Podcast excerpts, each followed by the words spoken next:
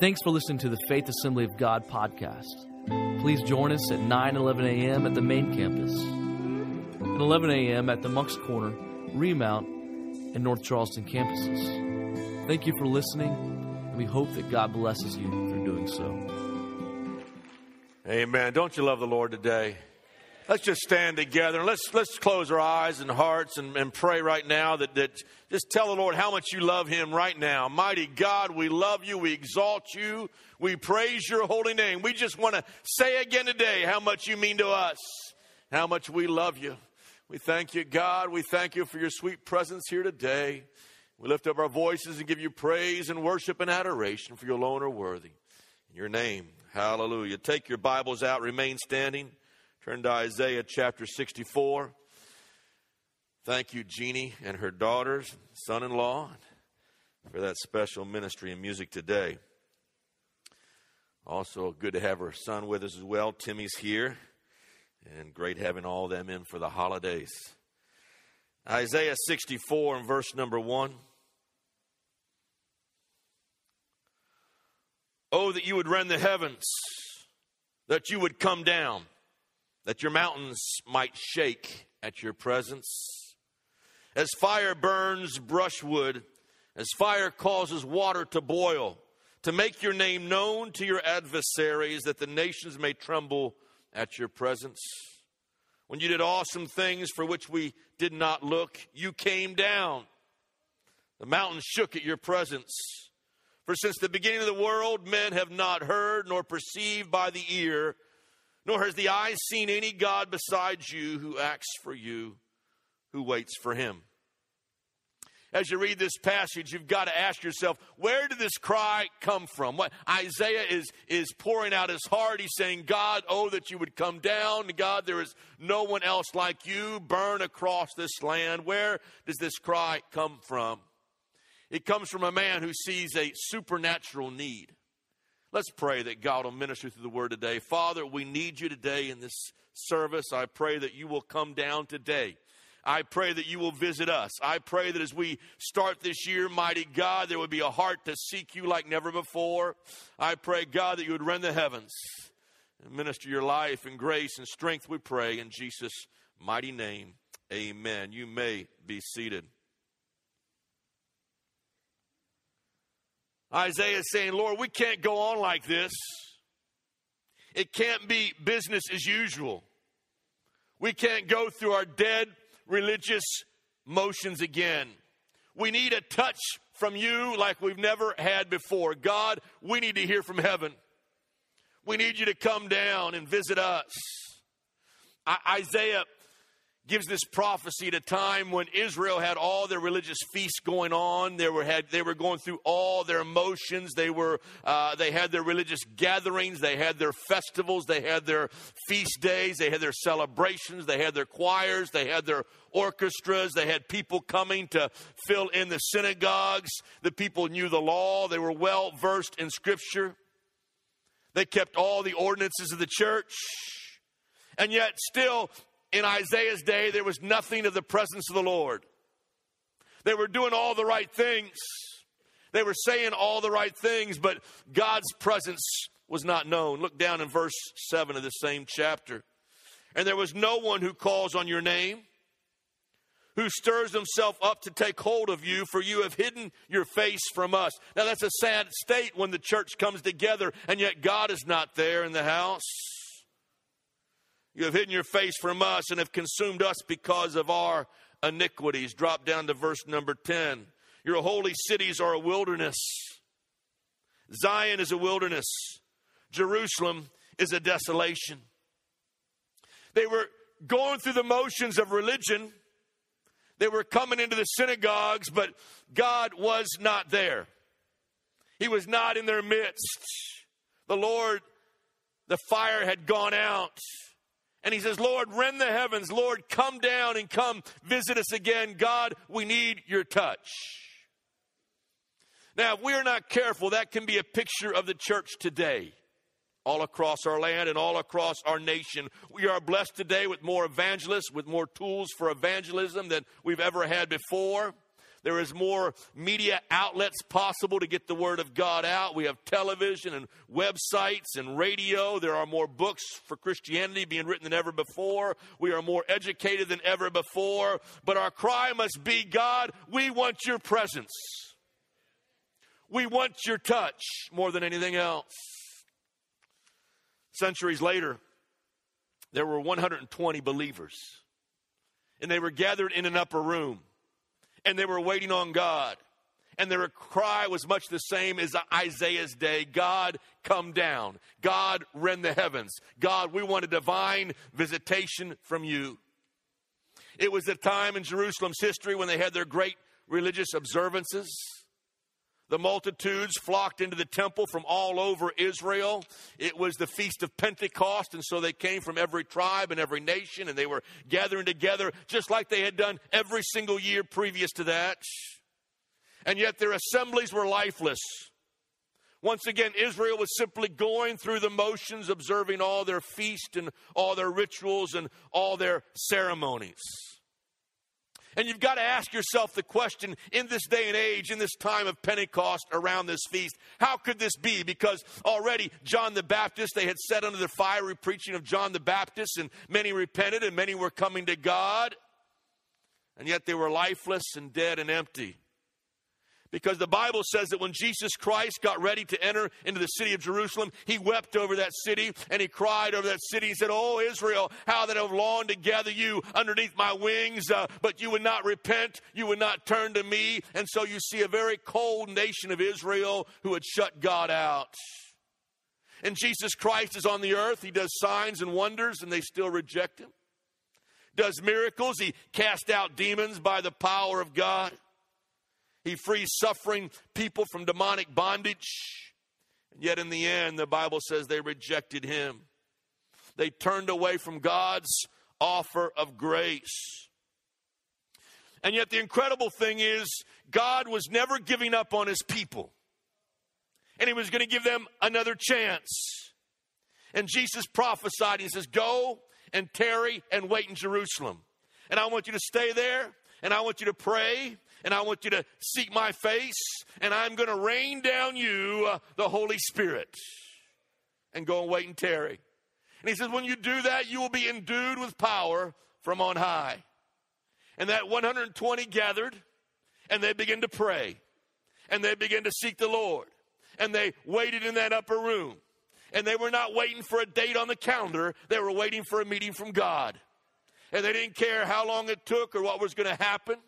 And we read in Acts 2 and verse 1, and they were all in one accord in one place. They had come together as one body for one purpose, and that was the hope of seeing Jesus Christ's promise fulfilled in their lives. They were waiting for that promise, waiting for that prophecy. And their cry was the same as Isaiah's cry centuries before Lord, oh, that you would rend the heavens, oh, that you would come down. And they waited. And then it happened.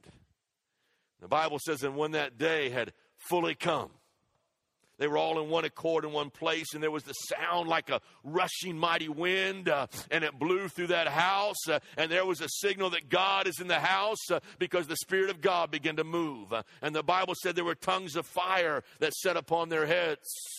And they were all filled with the Holy Ghost, uh, and they began to speak in languages they had never learned or heard before as the Spirit of God gave the utterance.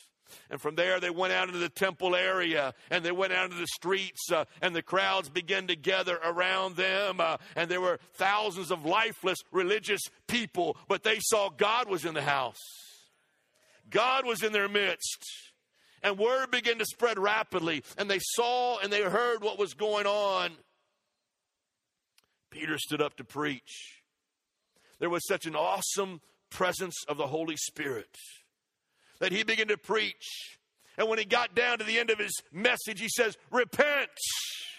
This same Jesus whom you crucified, he is the Lord of glory. And on that one day, 3,000 people cried out to be saved because they were moved by the power of God. Listen, when the Lord strikes a match, that 120 was like that kindling wood It's that real wood that's ready to explode and sets everything else around it on fire. It's like that kindling. We were sitting around a bonfire last night and they took a, a Christmas tree and they threw it in the fire and that fire shot up into the sky. It was dry, it was dead, and that fire went higher than any of the fire all night long uh, as it shot up into the air. It was that dried kindling. And that's kind of like what the 120 were. They were that dried kindling wood uh, that the Spirit of God came down upon uh, and it spread from them. And that same day, 3,000 people give their heart to the Lord Jesus Christ. That fire would soon spread and change the entire earth. Uh, Isaiah chapter 64 again. Look at verse number 4. For since the beginning of the world, men have not seen, not heard, nor perceived by the ear, nor has the eye seen any God besides you, who acts for the one who waits for him. Listen, I believe God wants to act for the one who waits for him. I believe God wants to do the same thing at Faith Assembly of God that he did on that day of Pentecost. I believe he wants to stir his church again and bring out a fresh fire and a fresh anointing, uh, and that, that we will see, like he prophesied, we will see things done unseen or unheard of before. It will be a brand new thing in 2012. How many want to believe for that with me? The question is will you receive, will you be in a place? Where you can receive the outpouring, the move of the Spirit that God wants to do.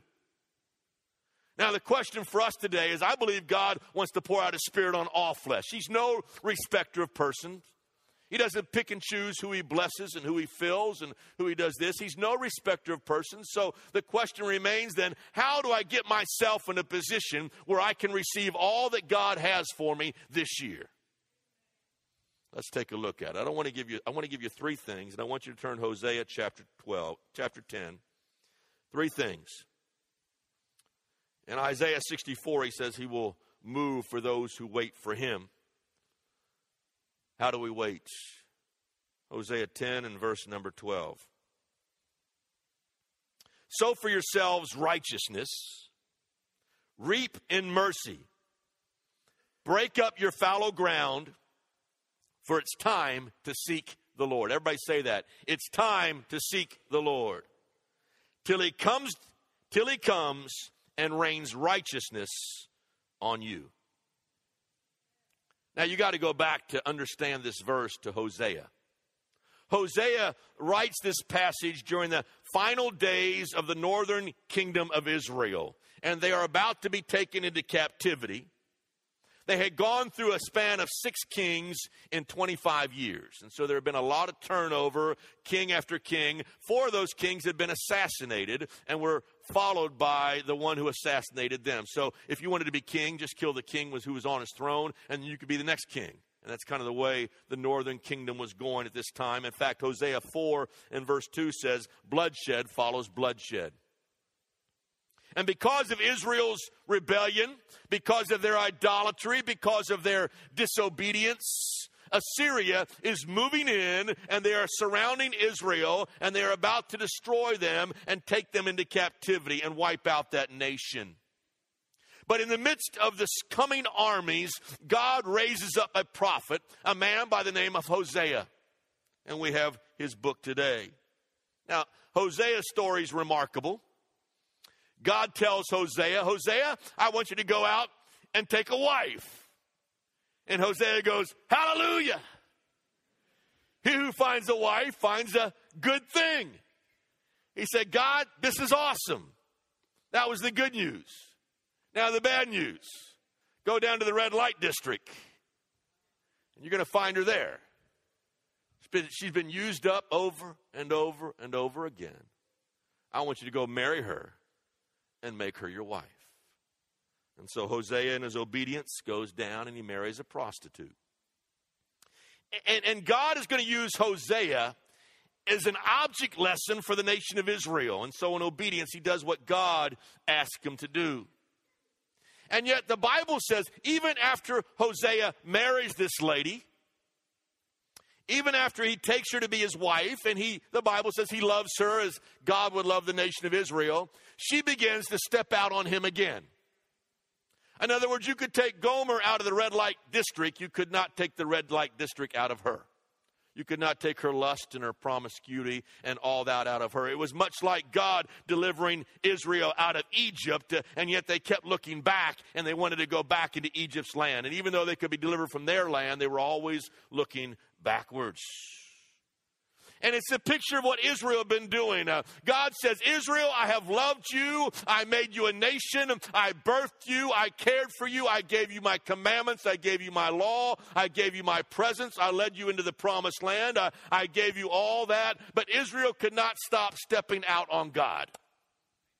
They kept turning to the idols of the nations all around them, uh, and yet God still loved his covenant people. Isn't that incredible that God still loves us? We blow it again and again and again, and God says, I still love you. And he longed to take them back. And he describes, he says, first of all, you have got to break up the fallow ground. Israel's hearts had become hard the ground of Israel had become very hard soil. Now, if you go to the New Testament, you find a parable about four kinds of soils. One of the soils is that hard soil. And he says one of the reasons the soil gets hard is because the sun bakes the ground. Uh, when there is no refreshing rain, uh, the ground, the soil of your heart will become hard. That's why we need God to move. That's why we need His rain to come down uh, to keep our hearts soft. That's why we need to keep in continual contact with the presence of the Lord. And so their ground had become baked by the sun. Uh, or hard ground is also wayside ground. It's continually trampled on by the enemy. And the kings had come over and they had trampled over Israel's ground, wicked kings trampling nations, uh, and Israel became hard ground. And then he describes one more soil. He calls it the rocky soil. And it's like he says the, the seed goes down into the rocks and this, and, and this plant springs up very rapidly. But because there's rocks, the, round, the roots go shallow and they spring up. But when the sun comes out, when the persecution comes, it destroys the plants. And so Hosea says we've got to break up the fallow ground. If we want God to move, God to send down His rain, God to visit us, God to fill us with His presence, God to do a, a new thing in our hearts and lives, we've got to break up the rocks and the fallow ground and the hard ground of our heart. How do we do that? Repentance. Repentance. If we want God to move, we have first got to repent. There's got to be sorrow for our sin and our apathy and our lethargy. Uh, that, that, we've got to have God's forgiveness. There, there's got to be humility that says, you know what? I don't have it all together. I need God in my life uh, so that God can come in and change us. Uh, and if we don't break up the ground, uh, what will happen is God will break it up for you. Turn to Hebrews 10 and verse number 10. Or Hebrews, Hosea. Hosea 10 and verse number 10. When it is my desire, I will chasten them. People shall be gathered against them when I bind them for their two transgressions. In other words, God would use Assyria to bring repentance for the nation of Israel. And God has a way that if we don't repent, the Bible says He disciplines every child whom He loves. And so He allows that chastening to come, that discipline to come, so that, that we will once again cry out to God and say, God, I need you, and I can't make it without you. I need you in my life. The Bible says in Hebrews, though, that once He chastens us, He produces a peaceable fruit of righteousness. So the first thing that's going to happen is if we're going to see God move in our lives, he tell Hosea says, break up the fallow ground, break up that hard, shallow ground. And the only way that can be done, the only way the ground of our heart can be broken up is through repentance. The second thing he says is, is found in the very first phrase of verse 12 sow for yourselves in righteousness.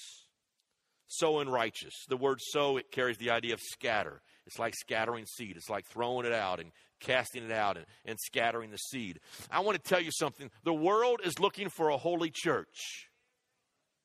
The world is looking for a holy church possessed by His Holy Spirit, living righteous lives. If we want to see a revival sweep across our land, uh, judgment must begin in the house of God. Uh, we've got to clean up our own act uh, before anybody else says, I want to be a part of that. There's got to be a difference uh, in holiness. Uh, and so he says, sow in righteousness, in right living. Hosea prophesied to a people who would come to come to the synagogue and worship God on the Sabbath, but the rest of the week they would worship their idols. A little quiet out there. They brought their sacrifices. They never stopped bringing sacrifices. Through the whole period of their rebellion, the priests were always offering up the sacrifices. They never, ever stopped, uh, and yet they worshiped all the idols all around them. And God is looking for a holy church that doesn't look good just on Sunday, but every day of the week. For how else are we going to impact our world? Holiness is that outward manifestation of what should always be going on inside of our heart. There ought to be a difference. Our speech should be different than the rest of the world. Our actions should be different than the rest of the world. We don't go to the same places the rest of the world goes to holiness. There's a word we use called sanctified. You don't hear it as much today as we used to hear when I was growing up, but sanctified. It carries an idea of being set apart from the world and being set apart unto service for the Lord Jesus Christ. And then when, when they would sanctify the priest, and then when they sanctify the, the, the elements in the tabernacle to set that apart for God's use, they always took some oil, anointing oil, and they would pour it over the head of the priest. They would pour it on the items inside the tabernacle because they were setting that apart for God's service. Uh, listen, when you receive the fullness, uh, the baptism of the Holy Spirit, uh, God is further setting you apart for his work and service. He says, You shall receive the Holy Spirit to be my witnesses, set apart, sanctified. There ought to be a difference in our speech and our attitudes and our actions. But America is more like Hosea's description of Hosea 8. Look at Hosea 8. In Hosea 10, he says, sow in righteousness. But he describes another kind of sowing in Hosea 8 and verse 7. They sow to the wind, they reap the whirlwind. The stalk has no bud. It shall never produce meal. If it should produce, aliens would swallow it up. You see, America for generations has been sowing to every fleshly lust and every sinful desire. America has been continually sowing to the wind. And as a result, today in America, we are, we, we are reaping a whirlwind. We have more broken homes than ever before. There's more pornography than ever before. There's more immorality of every single kind of, than ever before. There's more violence in our land than ever before. You see, if we keep sowing to every sensual appetite of our lives, uh, every desire that we have, uh, we will reap the whirlwind, and America is reaping the whirlwind of destruction today in our land. And it's not just enough to try to go through the fields uh, and pull up the stalks, uh, pull up the weeds that come up, uh, but we need the Holy Spirit to come and burn up the entire field.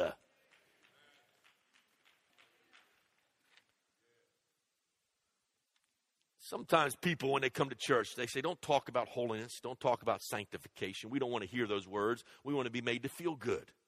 And there are times we will, you'll come here and we'll preach on joy or peace, and you'll feel a whole lot better. But the Bible has a whole lot to say about holiness. And, and, and, yet, when you think about it, holiness was not intended to rob you of your fun in life.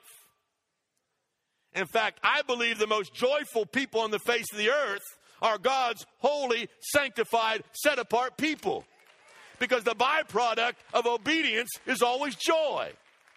So when I say this stuff, it's not try to, to restrict your fun or cramp your style, but it's to set you free. Sow in righteousness. Sow in righteousness. And what that does is that that makes you free from bondage and the torment of sin and the weight of guilt. You sow in righteousness. And when we begin to sow in righteousness, we will begin to transform our world. Turn to Matthew chapter 5 and verse number 13. You are the salt of the earth, but if the salt loses its flavor, how shall it be seasoned? It is then good for nothing but to be thrown out, trampled underfoot by men. You are the light of the world. A city that is set on a hill cannot be hidden. Nor do they light a lamp and put it under a basket, but on a lampstand. It gives light to all who are in the house. Let your light so shine before men, that they may see your good works glorify your Father who is in heaven. How are we going to experience that reign of God's presence, God's glory? First of all, we've got to break up the fallow ground. We've got to repent for our apathy and for our lack of care and our lack of seeking God. Number two, we've got to sow in righteousness, scatter that seed of holiness wherever we go. And then number three, he says in that same verse, seek the Lord. Seek the Lord, verse number 12. And he says, notice if you look at it very carefully, he says, For it is time to seek the Lord. When do we start seeking the Lord? Now.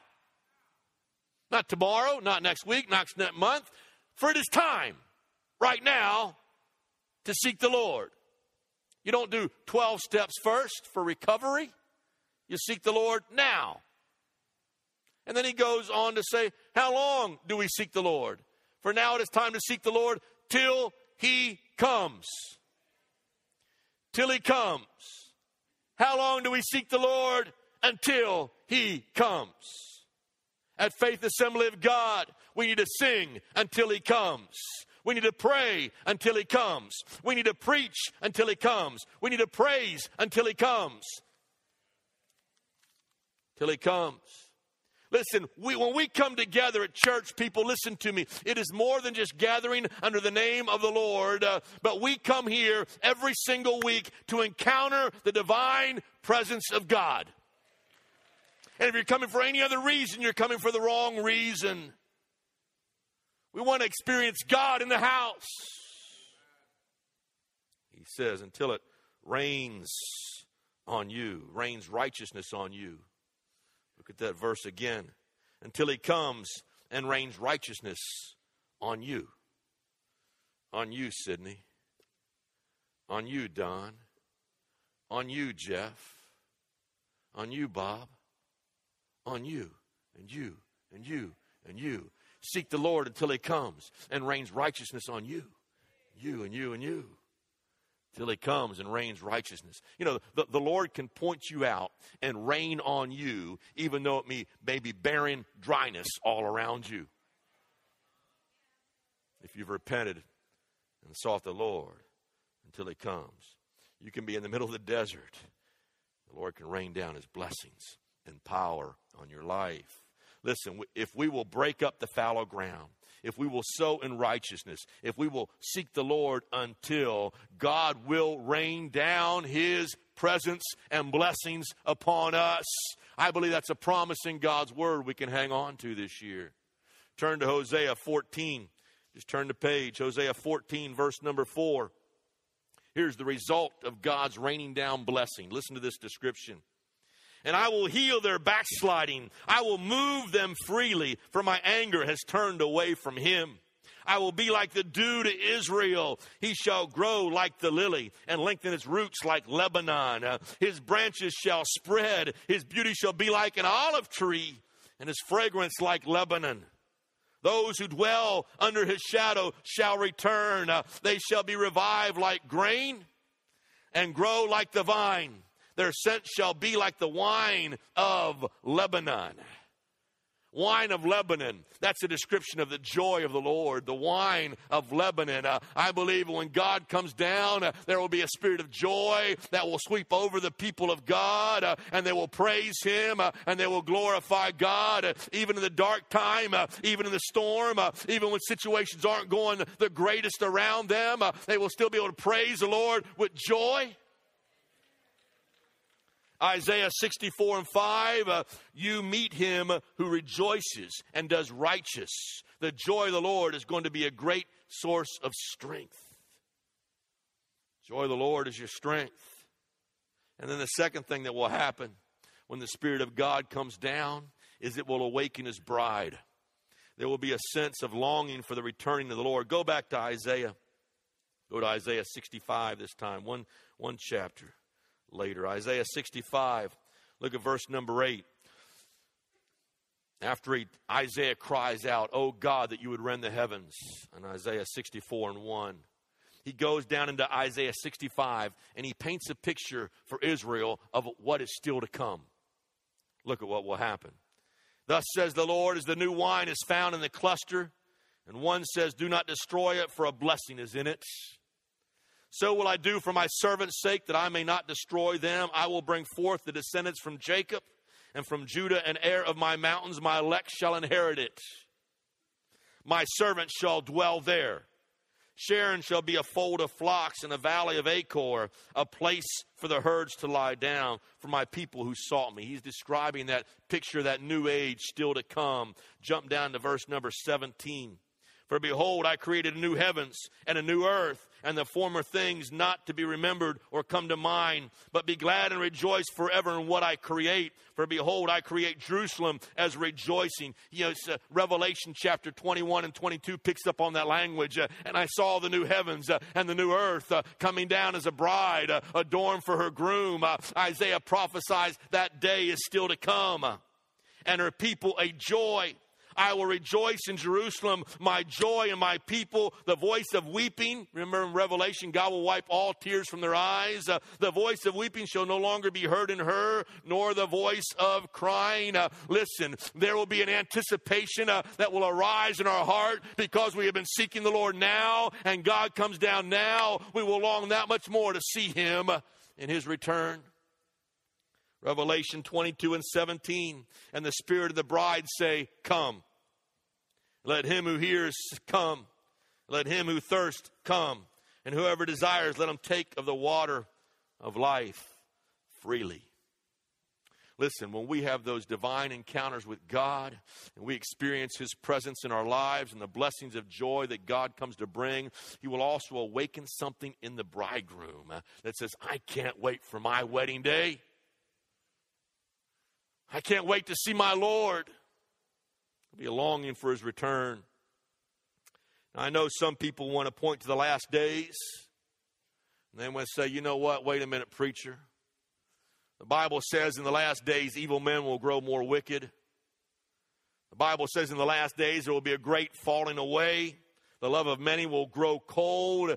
Faith of many will be shipwrecked. False preachers and prophets will come and deceive many. People will love pleasure more than lovers of God, and many churches will grow lukewarm. Uh, but I want to tell you, for those who seek the Lord uh, until none of these things can hinder the work of the Holy Spirit of God. So, on the one track, well, men's hearts will grow worse and worse uh, for those who will repent, uh, for those who will sow in righteousness, for those who will seek the Lord. Uh, the Holy Spirit can come and do His work. And God will move in a mighty way. Nothing will put out the fire or stop that rain from falling down that God wants to send.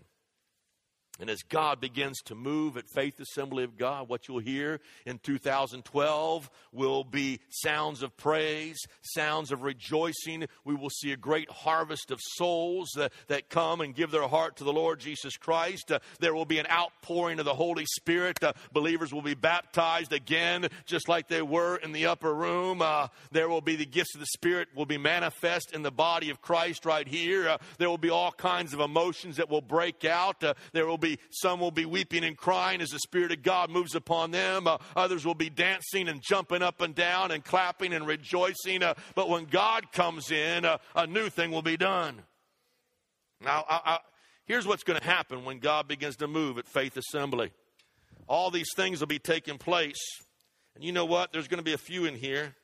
I can figure out how to open this thing. Oh, wait, let me unstrap it. Okay, here we go.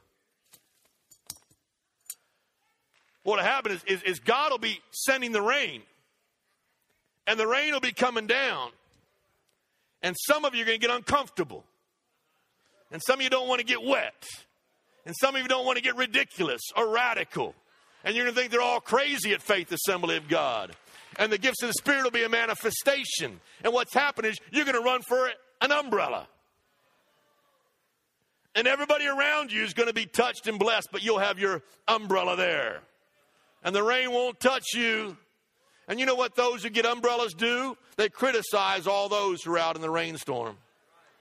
And they'll criticize those and they'll point to those and they'll say they're nuts and they'll say they're crazy at that church. They'll say they're loony. And then they try to get other people to come and join them underneath their umbrella. They find fault. Listen, 2012 is coming.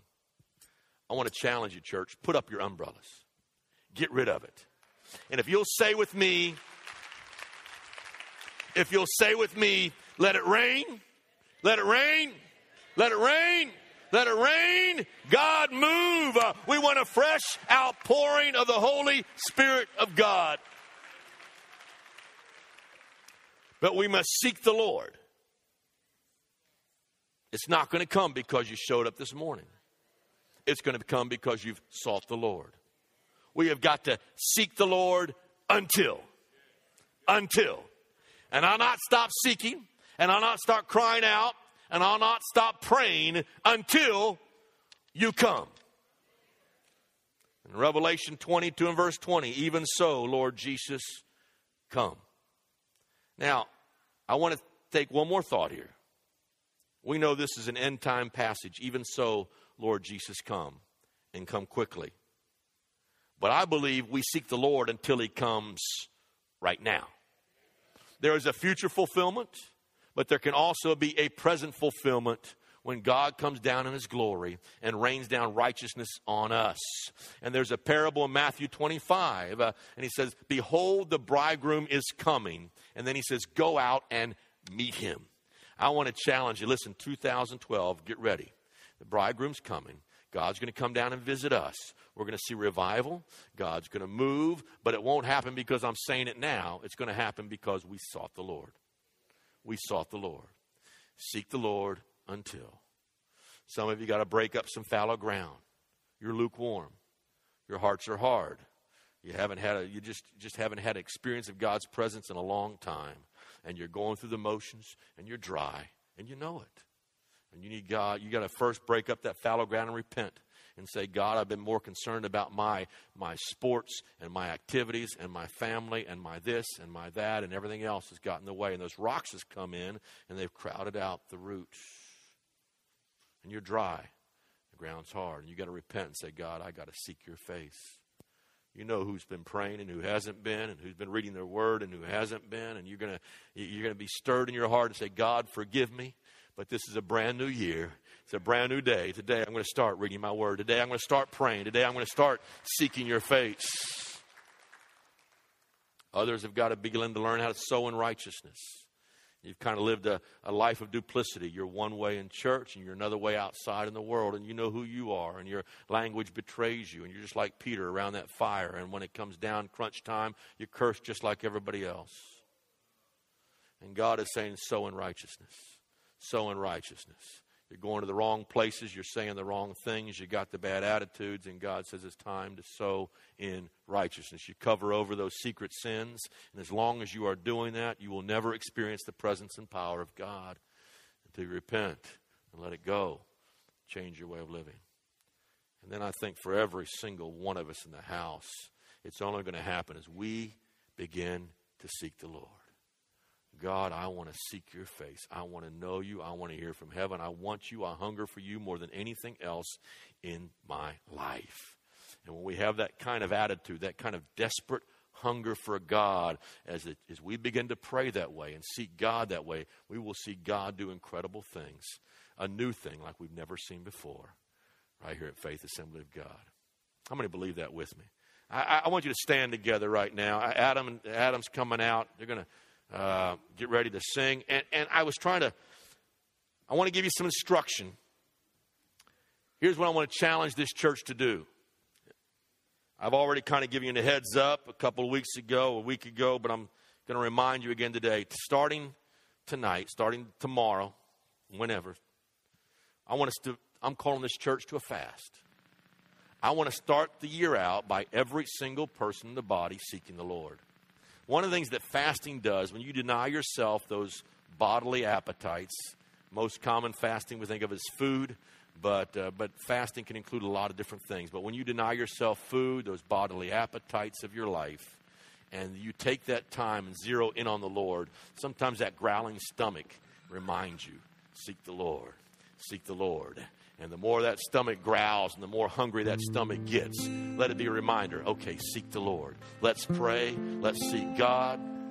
We're going to fast for three days. Many of the fasts in the Word of God were three day fasts. So it was a very common length of time for people to fast. When one city was about to be destroyed, the city of Nineveh, they, they fasted and sought the Lord. Uh, other times there were fasts that were going on. So I want you to fast for three days. Our ladies will be fasting. What's going to happen is when you get to that ladies' retreat on Thursday morning, you women will be so fired up that when Rachel stands to deliver the word under the power of the Holy Spirit, God's going to do miracles in that house and in that place, in that motel conference room. And there'll be ladies filled with the Spirit and changed and lives changed. It's going to be dynamic. So we'll won't fast at Hilton Head. Well, you'll just feast in the presence of God. You'll go from fasting to feasting get down there. So I want us to fast to seek the Lord for the next three days. Then I want you to come next Sunday morning with an expectancy that, that they're just, just going to be live and, and powerful. Sunday night, next Sunday night, we're going to gather in this house. We're going to have a time of extended prayer and praise and worship. We'll be praying for believers to be baptized with the Holy Spirit. If you have not yet been baptized with the Holy Spirit, these next three days you fast and you pray and say, God, I want you to do for me what you did in that upper room for the one, those 120 who were gathered there waiting on you. I want you to do the same thing for me. I want the fullness and the power of your Holy Spirit. You begin to fast and pray that way. We're going to see multitudes baptized on that Sunday night with the power of the Holy Ghost. Next Sunday morning, I'll be talking about crossing the Jordan River. How, how do we move into the promised land? How do we move into that place of promise? Thanks for listening. For more, check out faithishere.org.